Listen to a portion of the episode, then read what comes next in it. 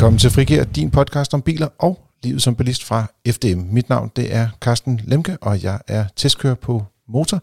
Og med mig i dag, der har jeg hverken Yasser Abadji, vores trofaste tekniker, eller Dennis Lange, som er vores jurist, men i stedet vores øh, økonomiske vismand, øh, kalder vi ham øh, Elias Drugo. Velkommen til, Elias. Tak.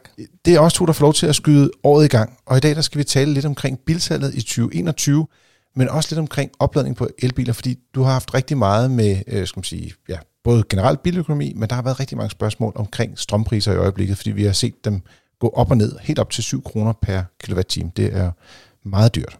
Og så slutter vi selvfølgelig af med et lille spørgsmål som altid. Og har du et af dem, kan du sende den til podcast Men vi starter som altid i de korte nyheders hjørne. Og øh, en af nyhederne øh, denne gang, øh, Elias, det er, ved det, at der er kommet lidt prisstigninger på Storbælt. De siger, at øh, prisen kommer til at stige 5 kroner, men kun hvis man køber kontant eller med kort. Ja, det er sådan, at, at hvis du kører i de her manuelle øh, baner, hvor, hvor du skal betale, øh, øh, jamen så kommer prisen til at være 250 kroner frem for 245 kroner. Og det er jo en lille prisstigning, men øh, det er en prisstigning oven i de 20 milliarder, som danske bilister i forvejen har betalt øh, til Storebæltsbroen. Så selvom det er en lille stigning, så er det ikke noget, vi er så glade for her hos FDM. Nej, i FDM-regi kan man sige, det, det er jo, vi er jo aldrig glade for at betale ekstra for at, at, at køre bil. Det, det vil være, være sørgeligt at sige. Og især ikke, når vi allerede har betalt de her 50 milliarder hvert år øh, i form af registreringsafgifter, ejerafgifter, diverse mm. afgifter. Og så bliver vi selvfølgelig malket endnu mere på, på Storebæltsbroen, så det er vi ikke glade for. Jeg vil sige, jeg har krydset det et par gange, og også med den her nye, skal man sige, automatiske nummerpladeaflæsning, som jo er blevet et hit eller det var den så ikke den 23. december, hvor jeg var ude at køre, fordi der kom en øh, kø på 45 øh, minutter, øh, fordi at øh, der sad is på øh, nummerpladerne, og at det, det kunne systemet simpelthen ikke håndtere.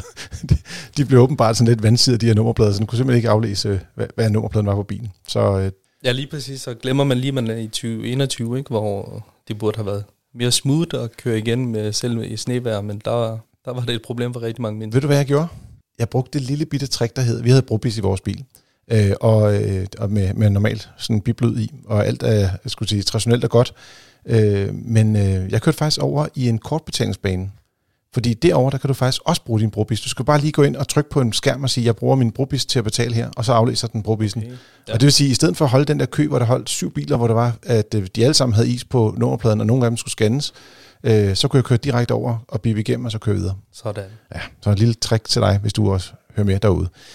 Øh, derudover så kommer der også en anden ting, der nu, nu steg lidt på, øh, der er også lidt stigninger på øh, Øresund, men, øh, men der kommer til gengæld øh, en god nyhed til dem, der bor omkring Frederikssund, ja. kan man sige. Ja. Sydfor. Ja, lige præcis. Det er kronprinsesse Maris bro over Roskilde Fjord, der bliver gratis. Mm-hmm. Øh, og det er jo sådan, at, at øh, de lokale politikere, de har jo presset på, at, at, at, at den bro kommer, og, og der har de så lovet, at, at øh, broen øh, vil være med brugerbetaling. Men der har der så været både nogle lokale øh, protestgrupper, men også lokale, som har fravalgt broen, fordi det har simpelthen skulle betale for, for broen. Øh, så nu har man så tilbagerullet det, så nu bliver det gratis.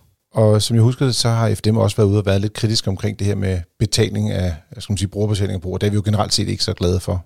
Nej, lige... Også i det her tilfælde. Altså, det har været lidt godt, at broen kunne komme tidligere, men selv det med, at folk skulle betale, har vi heller ikke været så glade for. Som ja, lige præcis. Og så tilbage til det her med de bilafgifter, vi i forvejen betaler, som er øh, nogle af verdens højeste. Ikke? Altså vi taler om helt op til 50 milliarder hvert år. Mm. Og der burde man kunne finde penge til at finansiere netop de her brugere, i stedet for at det skal være brugerbetaling. Og så er det jo sådan, at det er sådan et uskyndt måde, det skete på, hvor lokale politikere har fået lov til at komme foran en masse andre projekter, fordi de øh, påstod, at, at, øh, at der var nogen, der var villige til at betale for det.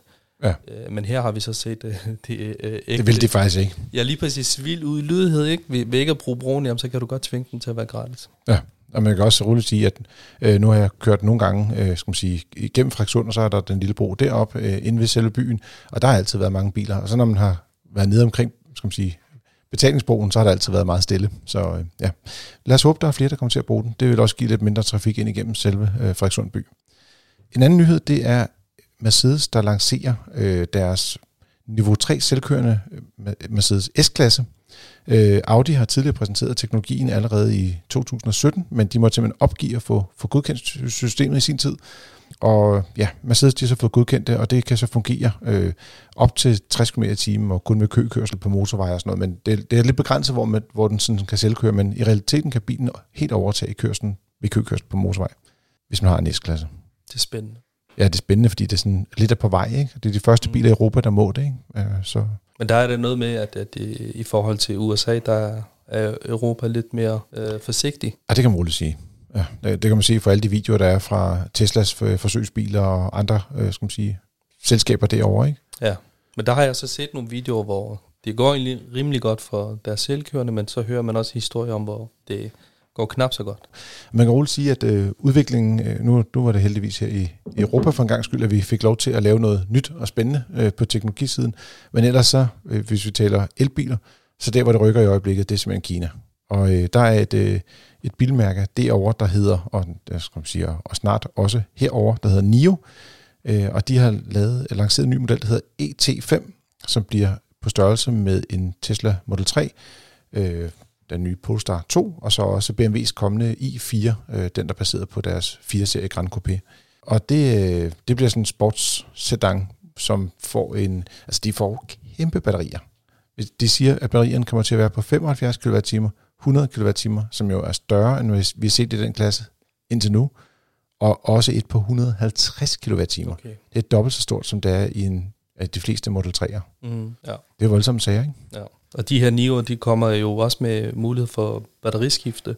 Mm. Øh, og jeg var i Norge for et par måneder siden, for os, hvor, hvor Nio også var der, hvor øh, vi lige fik lov til at se en video af deres batteriskiftestationer det, det ser faktisk rej, det er rigtig fornuftigt ud, og jeg tror også, det går rimelig hurtigt. Sådan som jeg forstod det, så mm. gik det på under 5 minutter, og, og det virkede sådan, det hele var automatisk, så, så jeg tror, det, er, det, det ser lovende ud. Det er sjovt, fordi at for en, en del år siden, der var der et system, eller ja, en, øh, et, et koncept, der kom fra et selskab, der hed Better Place, som efter var ret kritisk overfor, øh, og som jo også viser at have en øh, meget kort lev, levetid, og der forsvandt en masse penge, som man siger, der blev brugt en masse penge i hvert fald. Og, øh, og der var konceptet også, at du kunne skifte batteriet ud på, det var på en Renault Fluence dengang. Øh, og det tog også cirka 5 minutter. Jeg har faktisk prøvet det dengang, og det var, øh, altså, det har været næsten samme tid, det har taget. Det der med at køre bilen ind, så skulle du skrue batteriet ud, og så sætte et nyt batteri op og sådan noget. Men de kunne ikke få andre til at gå med på, på ideen den her gang. Men her der virker det som om, at de har ligesom, de, de kommer til at have nok i sig selv i virkeligheden med, med deres system her hos NIO.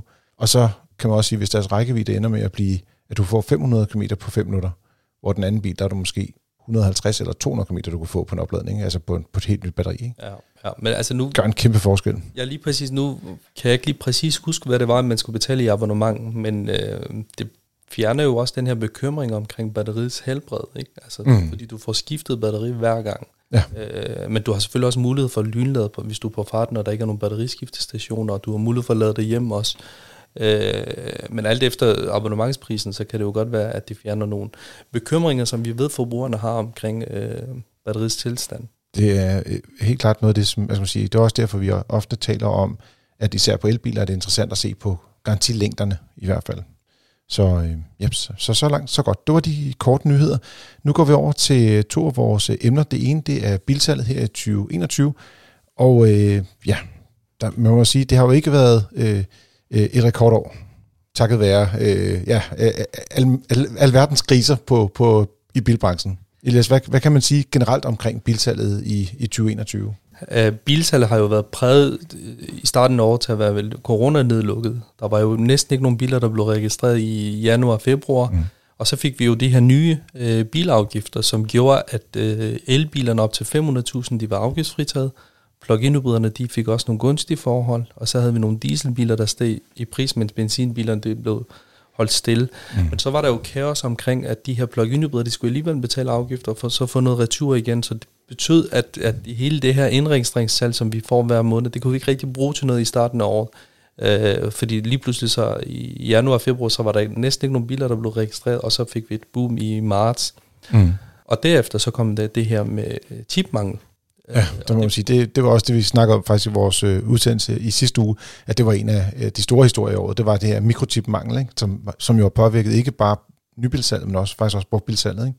Ja, præcis, fordi ventetiden på de her nye biler, uanset om det er elbiler, eller om det er øh, de gode gamle traditionelle biler, jamen så var, blev ventetiden så langt, at, at brugtbilspriserne, det blev jo Øh, det fik jo det her afsmittende effekt, og, mm. og det betyder jo, at, at øh, lige pludselig så var der jo lang ventetid. Og sådan som jeg fornemmer markedet, så er, at der bliver indgået rigtig mange kontrakter derude, men det er ikke alle biler, der når at blive registreret i år. Så det er, det er alligevel ret flot, synes jeg, at, at, øh, at, at tallet ender på et sted på cirka 185.000.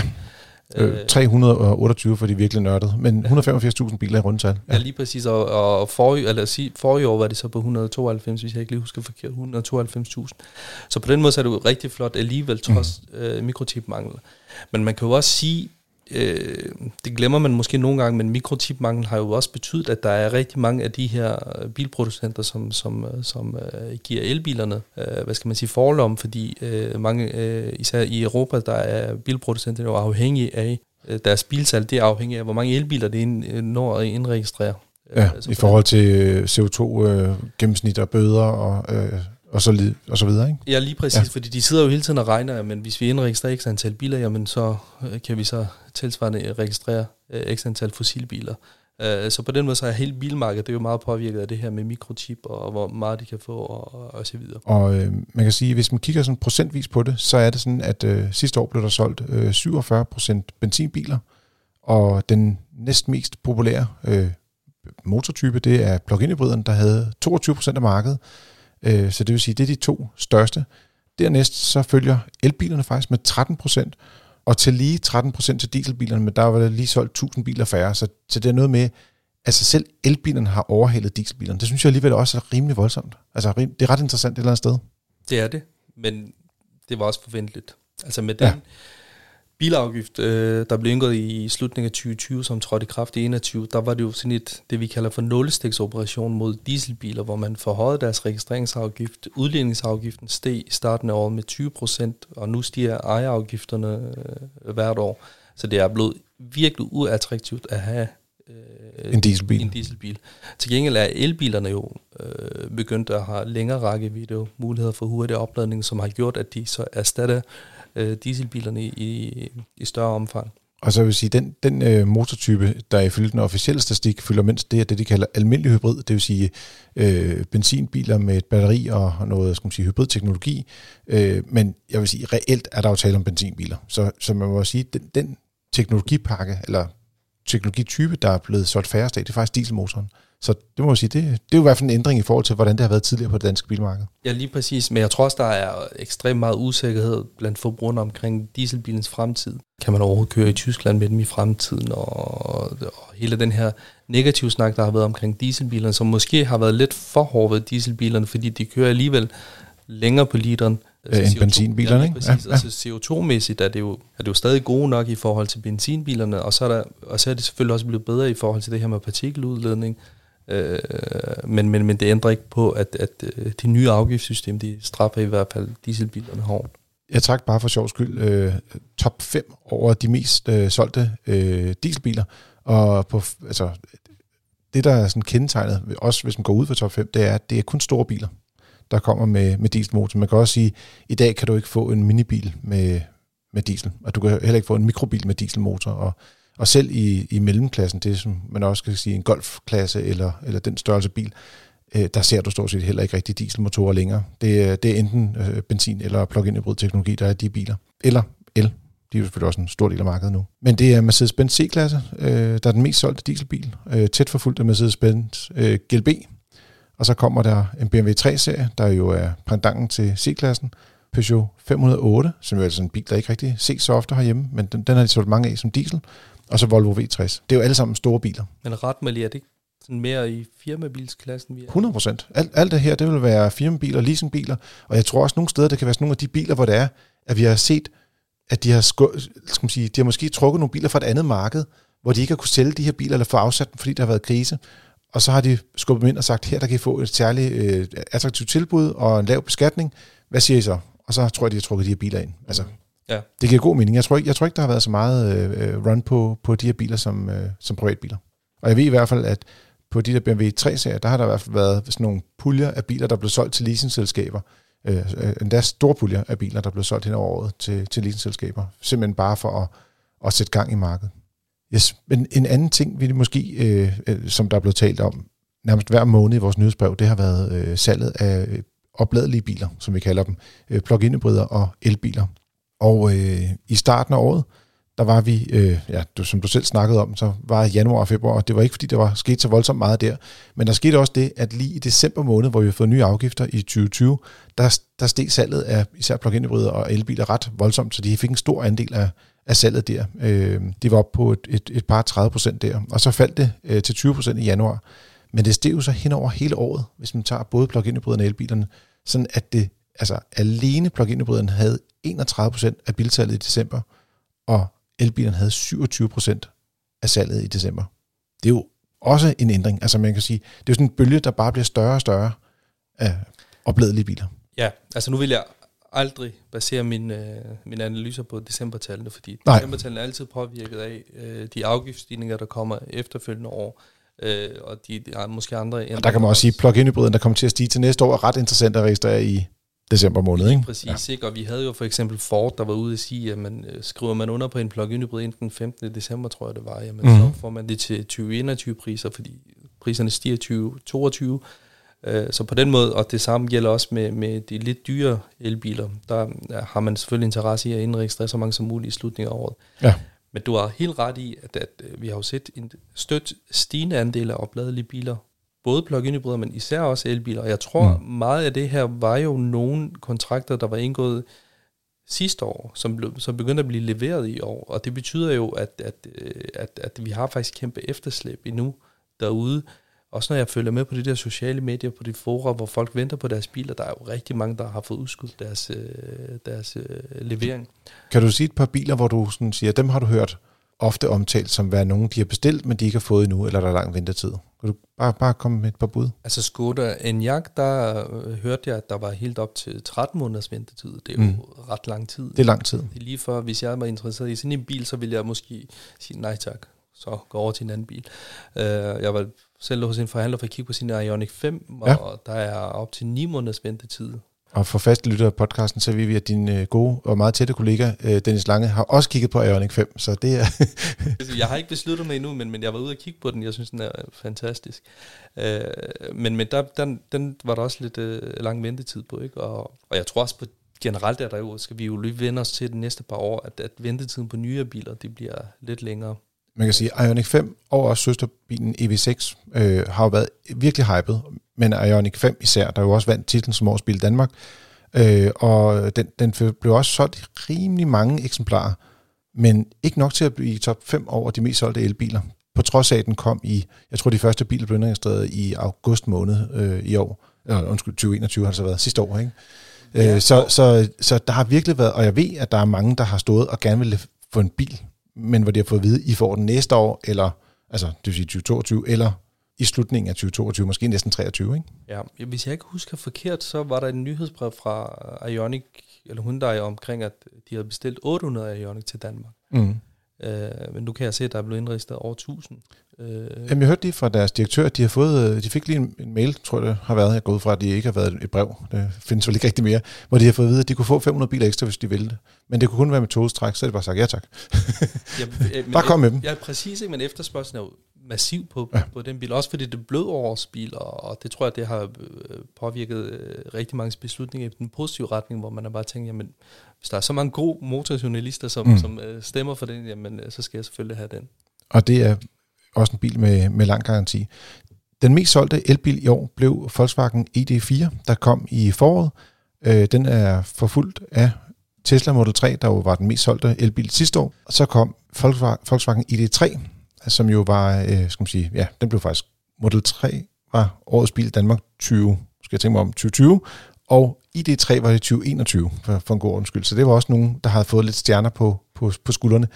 Øh, og så blev de på fjerdepladsen kom Tesla Model Y, og så på femtepladsen Audi Q4. Det er også en bil, der virkelig har været meget run på, og de første biler de blev indregistreret omkring juni, øh, maj og juni måned kom de første biler til landet. Så der har virkelig været øh, rigtig meget run på, øh, på, på elbilismen i år i hvert fald. Hvad, hvad med plug-in hybriderne? Der, der, øh, der ved jeg jo faktisk, at du, du kan ikke lige huske, hvornår du fik indregistreret din bil. Var det før, før eller efter nytår? Jamen, det var før. Det var før, Det var øh, så det var faktisk i 2020, du købte Ja, bil. præcis. Men øh, den bil, du købte, blev ikke bare den mest solgte plug-in hybrid, men også den mest solgte bil i Danmark overhovedet. Ja, i, Ford Kuga, skal vi lige huske at sige. Ja. ja, lige præcis. Øh, men den skulle faktisk også have været, eller jeg havde spået den til at være årets mest solgte bil i 2020 også. Ja. Men så fik den jo problemer med batteriet, så måtte den ikke leveres, og så kom den i nummer to eller tre, kan jeg huske. Ja. Men, men det er jo sådan en bil, der lige præcis tiltaler danskerne, ikke? Fordi den har en grøn profil, man sidder godt i den, den kommer med masser af udstyr til en fornuftig pris, øh, og så er det bare Ford, ikke? Øh, Ja, det er en god plads og et, øh, fornuftige priser. Det vil sige, den, den, den klarer sig rigtig godt i virkeligheden, ikke? Ja, lige præcis, og jeg, er- jeg er meget glad for den. Ja. Øh, Også selvom du overvejer at kigge elektrisk, men ja, lige præcis, Ja. ja. men, men det nu, nu, nu er det mere min kone, der er træt af lade plug-in hybriden, så hun vil gerne have en elbil, hvor hun måske kun skal lade en gang om ugen. Ja. Øh, så, så, øh, men, men øh, jeg har kun positive ting at sige om Ford Kuga jeg sige, det, det er jo generelt den øh, udfordring, der er, og, og jeg tror også, det er der, hvor at, øh, der er mange, som siger, at de vil godt tage en plug-in hybrid, fordi så har de stadig benzinmotoren i baghånden, øh, og så vil de bare lade til hverdag. Og så er der nogen, der simpelthen er kisteglade over hver dag at kunne få lov til at have en opgave med, at de kan sætte en bil til at oplade, og andre mennesker som mig, og din kone åbenbart også, øh, hader sådan noget, øh, hvor man er tvunget til at gøre noget på øh, hver dag i hvert fald. Ikke? Øh, så det er rigeligt med at skulle børste tænder og gå i bad i forvejen. Ikke? Så Derudover, øh, udover Ford Kuga, der er den mest solgte, så har vi også øh, Peugeot 3008 og Toyota RAV4, der solgte over 2.000 eksemplarer som plug-in hybrid. Det synes jeg faktisk øh, er ret bemærkelsesværdigt. Og så har Kia Ceed, de, de er også blevet leveret i, et, i store styktal. Og det var jo nogle af de biler, der her i efteråret var, var nogle af de eneste, man rent faktisk kunne få leveret af den type. Igen, øh, priser. Ja, og jeg tror meget af det her salgstal, det har også en, det afhænger også lidt af, hvornår bilerne kunne leveres. Altså, der var Mm. jo heller ikke nogen problemer med at få leveret de her Kuga. Øh, og det har selvfølgelig haft en afsmittende effekt, fordi jamen, står man op og skal bruge en bil nu, jamen, skal man vente i seks måneder på en bil, eller skal man øh, måske købe den, der er tilgængelig lige om lidt, ikke? Jamen, øh, det var lidt omkring bilsalget øh, 2021. Jeg synes måske, Ilby, det, det er lidt irriterende at skulle liste ting op, men jeg synes alligevel, der er noget, som er virkelig, virkelig lærende. Det er, når man kigger på de 10 mest solgte biler i Danmark, så er nummer et jo Ford Kuga, som vi talte om før. Det er en plug-in hybrid, alt er godt. I retning af den grønne omstilling osv. osv. Nummer to, Citroën C3. Ah, der er ikke så meget andet end benzin i sådan en. Toyota Yaris kommer på tredjepladsen. Der kan du dog få den i en hybridudgave, men den bliver ikke rigtig elektrisk af den årsag jo. Så er der på fjerdepladsen en Peugeot 208, men der er blevet solgt 4.000 eksemplarer, og det er kun cirka 350-60 stykker, der er med elmotor. Så ja, det, det er heller ikke der, hvor det, er, det rykker. Så kommer en Toyota Aygo, og så, det var top 5. Det vil sige, der var en, der kunne få som elbil, og ikke blev solgt så meget af det. En plug-in hybrid, der var den mest solgte. Øh, og så resten af dem, det var simpelthen benzinbiler. Så, men det er også derfor, vi har så stor en andel af benzinbiler salg herhjemme. Ja, lige præcis. Også fordi vi taler meget om elbiler, vi taler meget om plug-in hybrider, men den segment, som de her biler kommer, det er jo typisk de større segmenter, øh, hvorimod det danskerne typisk køber i fleste af, det er faktisk mikro- og, og lille segment. Mm. Øh, og det er jo fordi elbilerne sådan, ikke er rigtig konkurrencedygtige i de segmenter endnu. Øh, også fordi mange af de her øh, køber, de stiger så øh, blindt på, på indkøbsprisen, og, og TCO ligger måske lidt fjern for dem. Men jeg kan jo godt forstå, at, at, at, at det går lidt langsomt med, med at få solgt flere elbiler i de her segmenter, fordi det simpelthen er dyre i indkøb. Hvis nu man siger, at du har en, øh, en benzinbil, der koster 150.000 kroner, hvor dyr en elbil kan du købe, og stadig kan samme, nu siger du TCO, det er Total Cost of Ownership, det er der, man også siger, det er den samlede biløkonomi, det er du, det, det koster at have bil i virkeligheden. Hvor, hvis du siger fra 150.000 i benzin, det er jo de fleste af de biler, vi taler om her. Hvor, hvor meget kan man så købe for cirka som, som elbil? Altså, var jeg i byen for at købe en, bil til, en benzinbil til 150.000, så havde jeg købt en elbil til 250.000. Ja. For allerede efter fem år, så har jeg tjent den forskel hjem. Øh, Og på grund af drivmiddel, men også serviceomkostninger og så videre og så videre. Ikke? Så, Og det var en dejlig lille segue for først til lige at sige, det kan godt være, at man skal kigge på nogle biler, der rent faktisk er en lille smule dyrere, end det man umiddelbart regner med, hvis man gerne vil have en elbil. Det kan godt lade sig gøre. Øh, Det er jo selvfølgelig ikke sikkert, at man kan have en elbil, der hvor man bor, men der er i hvert fald flere muligheder der. Men benzinbilen er som sagt ikke helt død nu, og en af de ting, der også kan drille elbils øh, det er, og nu skifter vi lige en emne her, det er strømpriser og øh, opladning af elbiler. Og øh, Elias, øh, jeg ved, altså, du bliver jo spurgt om tusind forskellige ting, øh, når, når pressen kommer og, og banker på døren her i FDM-huset. Men et af spørgsmålene kunne være, hvorfor er strømmen blevet så dyr? Ja, og det er der flere årsager til, og det er, det, det, der er sådan nogle klassiske svar, som hedder, at det, jamen, øh, det har ikke blæst nok, Mm. Det har heller ikke regnet nok til Norge og Sverige kunne fylde op i deres vandreserver. Men i bund og grund tror jeg, at elprisen er sted, fordi det afhænger så meget af naturgaspriserne. Og så kan man så diskutere om, hvorfor naturgaspriserne er sted, om det er Putin, der ikke leverer nok til Europa, eller om det er Asien, der køber alle naturgas, der er på markedet. Ah, okay. Men, men, men øh, i bund og grund så handler det om, at, at øh, når energipriserne stiger, så stiger det faktisk, så har det et afsmittende effekt på resten også. Men vi, og vi skal også lige huske, at under coronanedlukningerne, der brugte vi jo ikke så meget energi. Mm-hmm.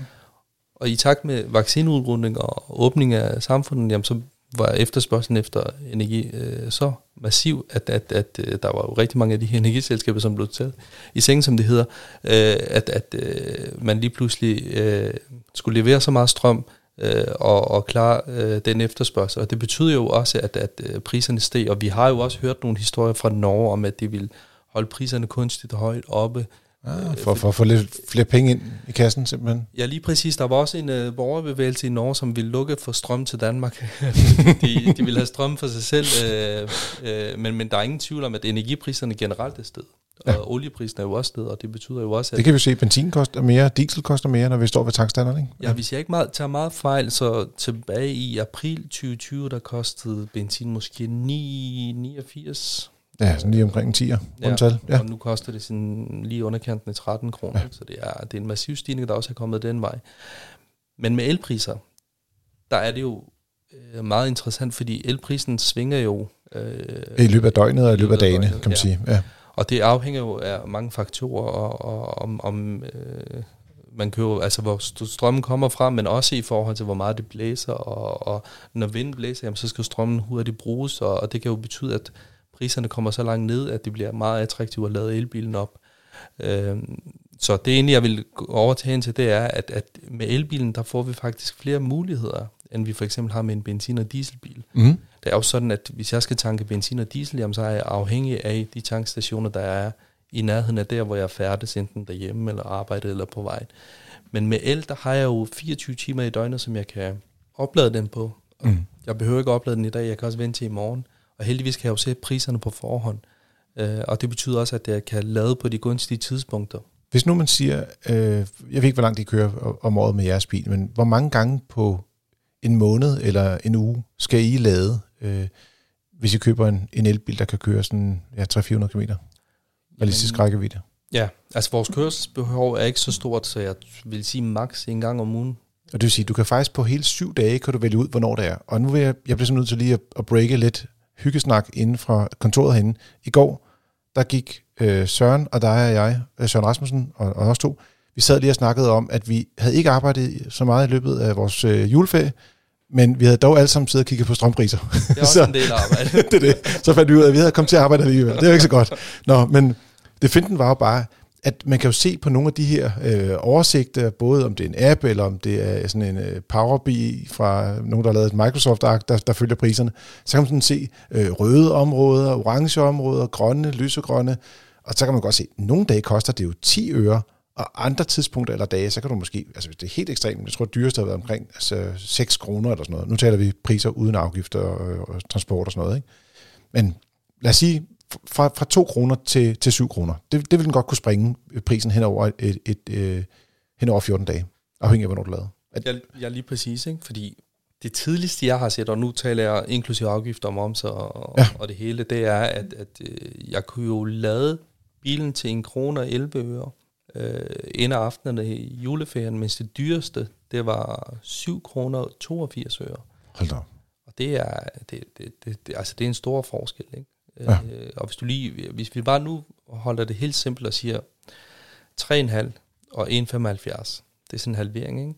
Øh, og hvis du har sådan en Model 3 med 70 kW batteri, jamen, så koster det 235 kroner at lade den op fra 0 til 100. Mm-hmm. Men hvis det koster 1,75, jamen så er det en halvering af det. Ikke? Og, og det er per gang. Så det altså når man tænker på, hvor meget folk har kørt rundt efter benzin, de kunne få 50 øre billigere, ikke? Og her, der kan de bare ved at vælge, hvilken dag de sætter stikkontakten i bilen, så kan de vælge, om de vil købe det, altså en pris, som måske 2, 3, 4 eller 5 gange højere. Det er jo, altså, Det er en helt anden verden, man skal vente sig til at leve i. Ja, lige præcis. Og der er jo rigtig mange, der siger, at det er meget besværligt med mm. elbil, men der siger jeg, at det er ikke besværligt. Man skal bare blive bedre til at planlægge. Og, og har man en app, hvor man kan se priserne, jamen, så er det ikke andet end at, at sætte stikket i, og så via sin app, eller ladeudbyder, eller via bilen, øh, og give den kommando omkring, hvornår den skal lade. Øh, det er ingen, ingen hemmelighed, at strømmen er typisk billigere efter midnat og frem til mm. kl. 6 om morgenen, øh, mens den er dyrest mellem 17 og 20. Og med de her intelligente måler, som vi har fået derhjemme, øh, altså måler til selve hjemmet, ja. øh, hvor det kan fjernafløses, jamen der har netselskaberne jo allerede forrige år udryddet det, der hedder flexafregning, det vil sige, øh, vi betaler alligevel mere for til netselskabet for at bruge strøm mellem 17 og 20 Ja, det er korrekt. Ja, det gør jeg også der, hvor jeg bor i hvert fald. Ja, ja lige præcis. Ikke? Og, og, og, og så lige pludselig så bliver det massivt dyrt. Så mellem 17 og 20, der skal man i hvert fald ikke lade sin elbil op med mindre, det er strengt nødvendigt. Præcis. Og man kan også sige, øh, bare lige for at tilføje det, der er både den her måde for at have flexafregning, øh, man kan også have øh, faste priser på strøm, og det er noget, der er især interessant, hvis man for eksempel har, har elvarme i huset, og det kan også påvirke lidt afhængig af, hvad for nogle modeller, man kan have for, om man kan få refusion tilbage på strøm eller ikke, og så videre. Men det vil sige, det er en længere snak, det tager vi en anden gang. Men, Men hvis jeg bare... Ja, selvfølgelig bare Jeg har nogle øh, følger på Twitter, som øh, jeg diskuterer nogle gange elpriser med, og mange ja. af dem har jo i en overrække talt om det her med spotprisen, øh, altså indkøbsprisen. Øh, elselskaberne giver dig strøm til den pris, som de selv køber den ind til. Og der har jeg jo altid sagt, at det er måske lidt farligt, fordi strømprisen ændrer sig så meget, så jeg har held til det her med at shoppe rundt mellem introtilbud, der er. Og det kan man, der skal man bare ind på elpris.dk og indtage sit postnummer, jamen så spytter den det billigste ud. Ja. Øh, så er man bundet til det et halvt år, så skal man lige være opmærksom på, at efter halvt år, så kan prisen stige. Men nu kan jeg jo se, at det, øh, det har ikke været så dårlig forretning for mig at have det her introtilbud, fordi jeg har de sidste seks måneder haft selve strømprisen til 0 kroner, og så har jeg kunnet mm. betale afgifter og, og moms. Så, så for mig har det alligevel ikke været så dyrt som for dem, der har været på spotpris, hvor de skulle betale helt op til 7 kroner. Ja, og, og, og lige præcis det der med at have den faste pris, gør også, at du siger, øh, og jeg har selvfølgelig også fuldt din råd, fordi du sagde, Carsten, husk nu, elpris.dk, elpris.dk, elpris.dk, og gik ind på hjemmesiden og troligt gjort det hver 6. måned. Øh, jeg tror, en gang kom vi til at glemme det i to måneder. Det var ret dyrt. Så det finder man ud af, at man skal huske ofte at skifte, hvis det er, at man skal holde den helt nede. Øh, men det gjorde så også, at det er jo ligegyldigt, hvornår du lader, hvis det er, du har øh, fast pris på, på strømmen. Ja. Men der skal du bare holde øje med, hvad for en aftale du får lavet på strømmen. Præcis. Lige på nær en lille detalje, og det er det, du sagde tidligere, ikke også? Med hvornår det er. altså, der er noget med, at transport... Øh, udgifterne kan være lidt højere mellem 17 og 20 ja. eller sådan noget i, i nogle områder. Det ja, kan være lidt forskelligt. Ja. Jeg tror faktisk, det er blevet udrullet til hele landet. Ja, okay. Det vil jeg ikke lige skrive under på.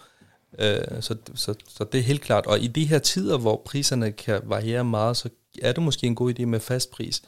Men når vi vender tilbage til normalt, så tror jeg, at der er, folk vil igen gå tilbage til spotpriserne, ja. og så følge med live, uh, hvornår kan det bedst betale sig at lade elbilen op. Så hvis man tager det aller sidste spørgsmål i forhold til det med strøm, det er, fordi det gælder jo også alt den anden strøm den strøm, du køber, er jo ikke kun til elbilen, den er jo også den er jo til resten af husstanden. Så hvis du, kan lytter, ikke har elbil, ikke interesserer dig for elbil, så kan du bruge den her strømsnak til rent faktisk at, at spare nogle penge bare i hverdagen. Hvor lang tid skal vi forvente, at de her elpriser ligger på et lidt højere niveau? At, øh, nu er jeg godt, det er lidt svært at være spormand på, på skal man sige, makroøkonomisk øh, plan, men uh, go ahead, Elias. Altså jeg, når jeg lytter til de her vismænd, som ved meget omkring energiproduktion og energipriser, jamen, så tror jeg, at vi er i hvert fald på den anden side af halvdelen af 2022, altså helt frem til september 2022, okay. før vi ser en normalisering af priserne. Men det afhænger igen af meget af, om hvor meget det kommer til at regne, og hvor meget det kommer til at blæse, og hvad sker der med naturgaspriserne, og får vi en hård vinter, jamen så kan vi godt se, at priserne, så kan vi godt risikere, at priserne stikker fuldstændig af.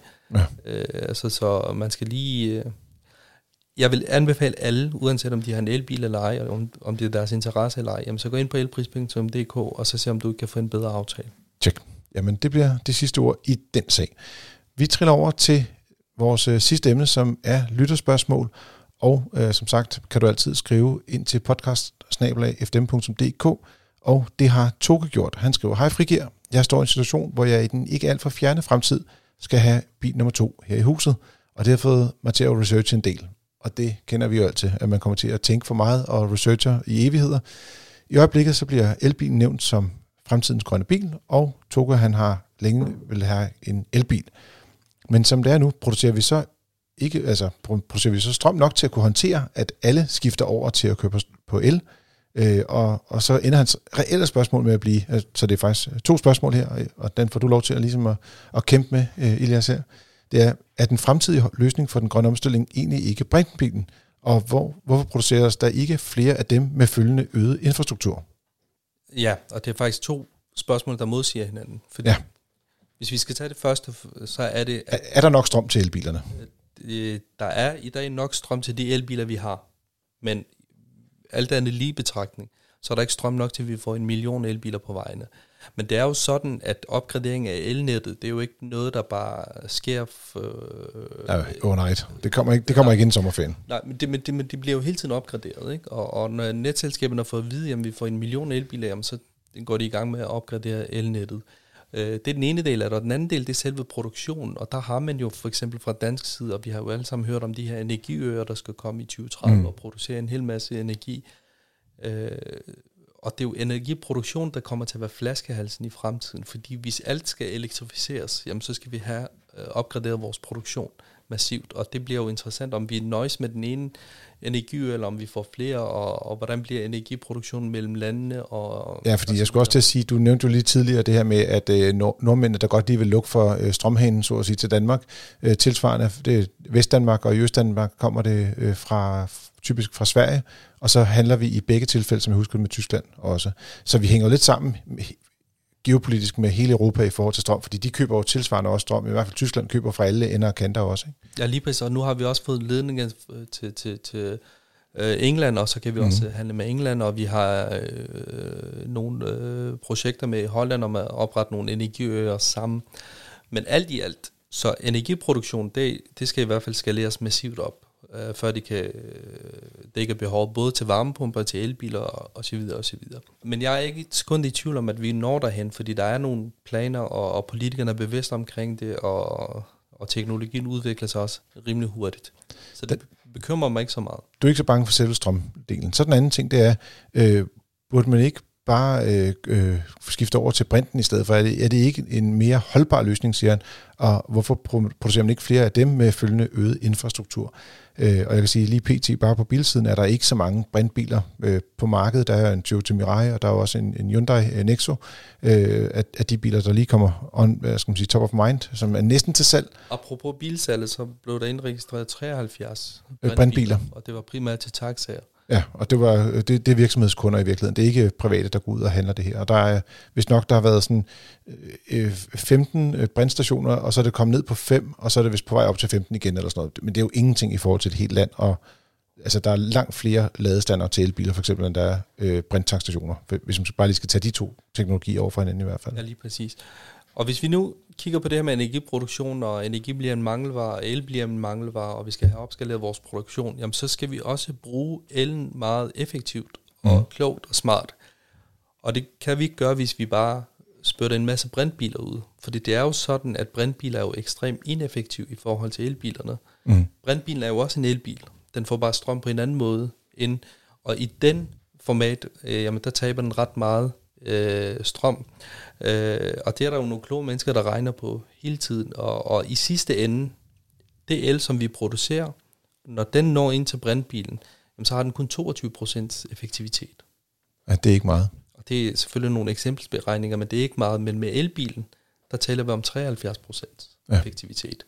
Og det er, så vi har over 50% forskel, som, som, som 50% på en som forskel, som, som går tabt. Og, og igen, hvis alle er mangelvare, jamen hvorfor skal vi så satse på en teknologi, der brænder så meget af og, og er ineffektiv? Og det tror jeg også, bilproducenterne har indset. Og bilproducenterne øh, har jo i mange år forsket i det her med brint, øh, øh men er nu øh, øh, gået lidt væk fra det. Det er ikke sikkert, at de er gået fuldstændig væk fra det. Og jeg tror stadig, vi kommer til at se nogen, men, men det bliver nok også i realiteten mere sådan noget mere tung øh, transport, altså det kunne være lastbiler øh, og lignende, der, der går i i den retning. Og så ved jeg også, især japanerne har jo arbejdet øh, meget kraftigt på, på skal man sige, brint i det hele taget. Ikke? Ja, lige præcis. Og jeg tror også, måske hvis, hvis vi får energiproduktion helt op i hele verden, og, og el ikke er en mangelvare, jamen så kan det jo godt være, at bilproducenterne begynder at satse mere på brintbiler. Øh, også fordi vi ved jo heller ikke, hvordan det kommer til at udvikle sig med batteripriserne, fordi man har jo spået, at det vil falde markant her, øh, men, nu, men i år har vi jo set en lille stigning eller et stop i fald, fordi øh, der simpelthen er så stor, stor efterspørgsel efter det her sjældne jordarter, ikke? Mm. Så det bliver en meget interessant fremtid, vi kigger ind i, når vi kigger på, på hvilke drivmidler, der vinder. Men pt. der er elbilen markant foran i forhold til brint. Check. Jamen, øh, du har lyttet til Frigir. Det er din podcast om biler og livet som bilist. Husk at give os nogle stjerner og anbefale os til en ven. Og så vil jeg så sige tusind tak, Elias, fordi du har tog dig tid til at være med herinde i studiet. Det er meget, det takker. Og lært os øh, en masse omkring både øh, bilsalget og også ikke mindst omkring elpriser, som man kan bruge, uanset om man bare tænder en øh, pære derhjemme, eller øh, gamer helt sindssygt meget og bruger masser af strøm der, eller man har en ren elbil. Og til dig, kære lytter, tak fordi du lyttede med, og god tur derude.